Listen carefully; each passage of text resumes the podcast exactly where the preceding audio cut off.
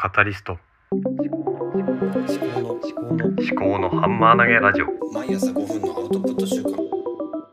考のハンマー投げラジオ。畳明彦の思考のハンマー投げラジオ。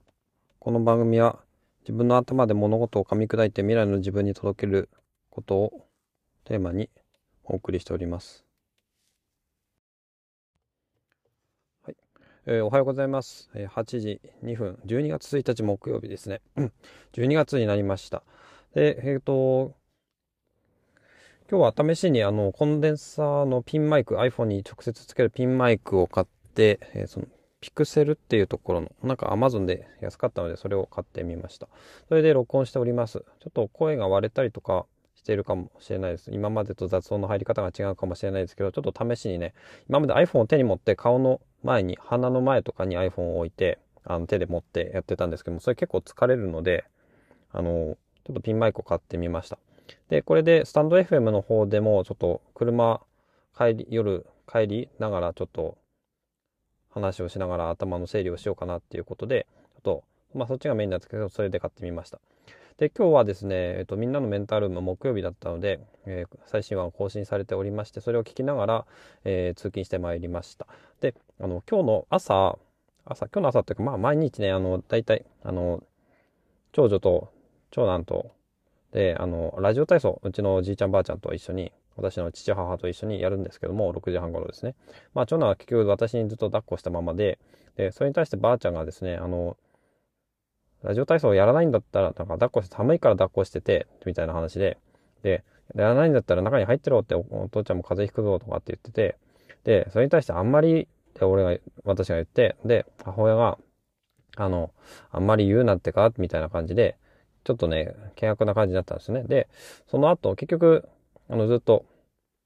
抱っこしたままだったんですけどね。うん。だからね、なんかね、その、私の母親が言うことっていうのは、まあ、正しいんですよね。正論なんですけども、なんかもうちょっとこう、見守れないのかなって思うんですよね。で、それで、あとその後に、あの、昨日だかに、あの、家の庭木に、あの、イルミネーションっていうのかな？あの、電飾ですね。あの、クリスマスの飾りみたいなやつを、うちの父親が買ってきて、それで飾ってたらしいんですけど、私も昨日ちょっと、あの、急いで帰ってきたので、それに気がつかなかったんですね。で、昨日つつけてたけどって言って、言われて、母親に。いや、ちょっと急いできたから、あの、気がつかなかったって言ったら、いや、でもつけてたから、気がつかなかったのおかしいみたいなこと言われて、だって気づ気づかなかったって言ってるじゃんって言ってしまって、そしたらもう母親が、あの、いや、そ、そんな、なんかこう、喧嘩腰になんなくてもいいじゃんみたいなの言ってきて、でも、なんか、なんかね、その、でもこっちはこっちで気づかなかったって言ってるのに、なんか気づかなかったのはおかしいみたいなことを言われると、うーん、って思ったんですけどね。それで、まあ、ちょっと今日みんなのメンタルも聞きながら、その、ワンポイントディスカッション、後半の方のテーマが論破っていうテーマだったんですけどもね。やっぱりね、私も母親もね、やっぱ論破をしたがる傾向にあるなと思ってて、あの自分が正しいっていうのを、あの、相手にこう、知らしめてやりたいっていう潜在的な欲求が多分あって、あの、あの論破しようと思ってなくても、なんか間違ってることを言われると、なんか正しいことで返してやりたいっていうのが多分あるんだろうなと思うんですね。だから、